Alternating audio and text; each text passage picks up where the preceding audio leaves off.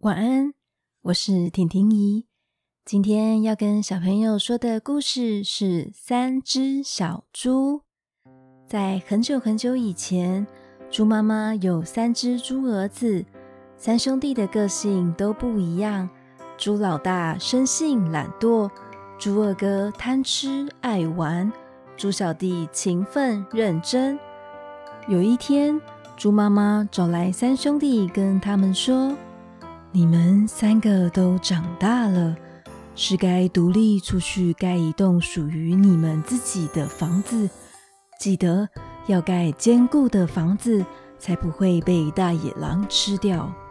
于是三兄弟开始讨论起要盖什么样的房子。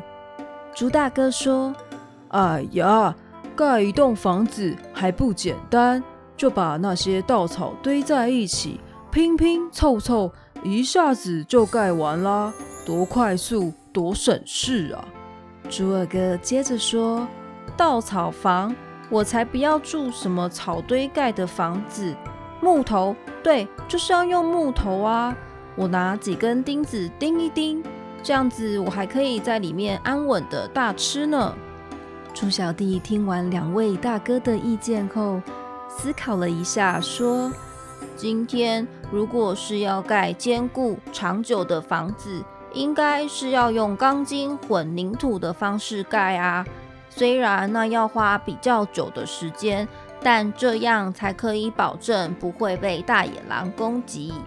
猪大哥跟猪二哥听了猪小弟的话后，一阵大笑。大哥说：“哈哈，你的方法实在是太慢了。”不需要这么麻烦，我的房子也能够抵挡大野狼的。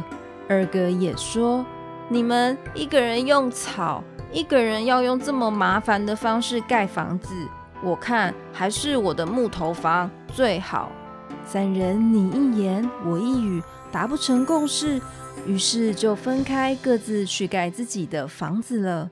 猪大哥最先盖好他的稻草房，得意地说。哈哈，其他两个小弟都没有我聪明，看我多快速就盖好了一栋房子，也不用担心什么大野狼。就在这个时候，饿很久的大野狼发现了猪大哥的稻草屋，走上前去，他决定先敲敲门。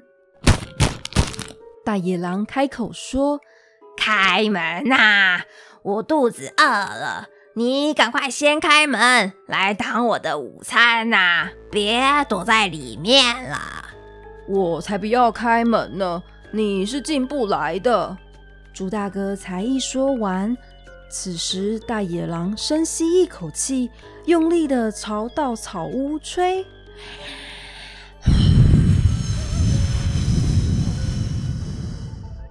没想到稻草屋竟然被大野狼给吹散了。猪大哥吓了一大跳，赶紧拔腿跑向猪二哥的木头房子。猪大哥急促地敲着猪二哥的门说：“快快快快快开门！大野狼吹坏了我的稻草房，他现在往这边来了。”猪二哥赶紧开门让大哥进来。大哥，你别担心，我这是木头盖的房子，很安全，大野狼一定没办法把它吹倒的。说时迟，那时快，大野狼来到了猪二哥的门前，他大力的敲了门。你们就直接开门当我的午餐吧，这间房子我也是能把它吹倒的。猪二哥朝着门外喊：“我这木头房子没那么容易被你吹倒的。”大野狼站在门外，深吸一口气。朝猪二哥的房子大力的吹，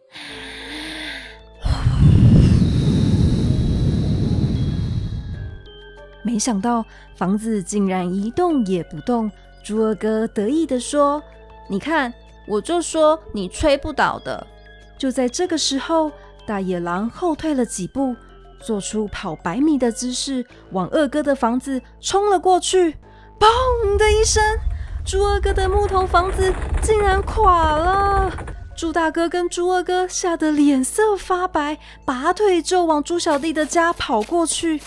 两兄弟气喘吁吁地跑到了猪小弟的门口，急促地敲着门：“快快开门！大大野狼来了！”猪小弟赶紧开了门，让两位哥哥进去。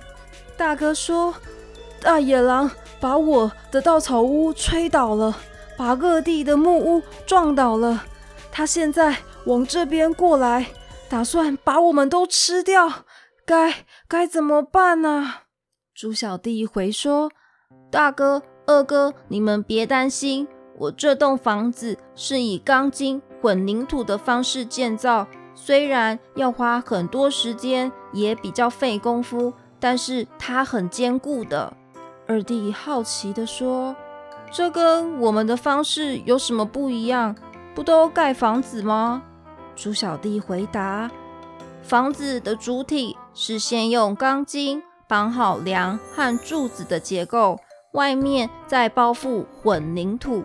钢筋的韧性高，混凝土的硬度强，它们组合在一起很坚固哦。”不会被大野狼撞倒或吹倒的。就在这个时候，大野狼追到了猪小弟的家门前，用力的敲门。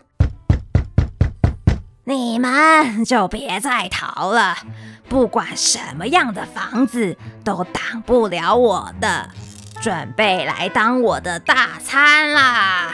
大野狼说完，就往猪小弟的房子撞上去，砰的一声。啊这个惨叫是谁的声音呢？我的头好好痛啊！原来是猪小弟的房子太坚固了，大野狼因为太用力撞上去，所以他的头肿了好大一包，整个头好晕好痛，连站都站不直了呢。猪小弟开心地说：“太棒了！”果然，花时间认真盖好一栋坚固的房子是值得的。这个也可以保护我们。大野狼痛苦的说不出话来，于是他摇摇晃晃的逃走了。三兄弟开心的互相拥抱。猪大哥开口对猪小弟说：“弟弟，谢谢你，都是因为你勤劳努力盖了这栋房子。”我们才不会被大野狼吃掉。猪二哥也说：“对啊，刚刚真的好险哦！我要好好向弟弟学习，不可以再偷懒了。”猪小弟回答两位哥哥说：“我们是一家人，互相帮忙是应该的，也是因为有你们陪我，我才更有信心啊！”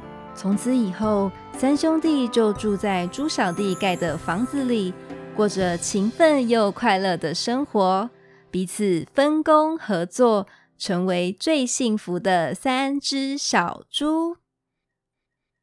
好喽，那今天的故事就说到这边了。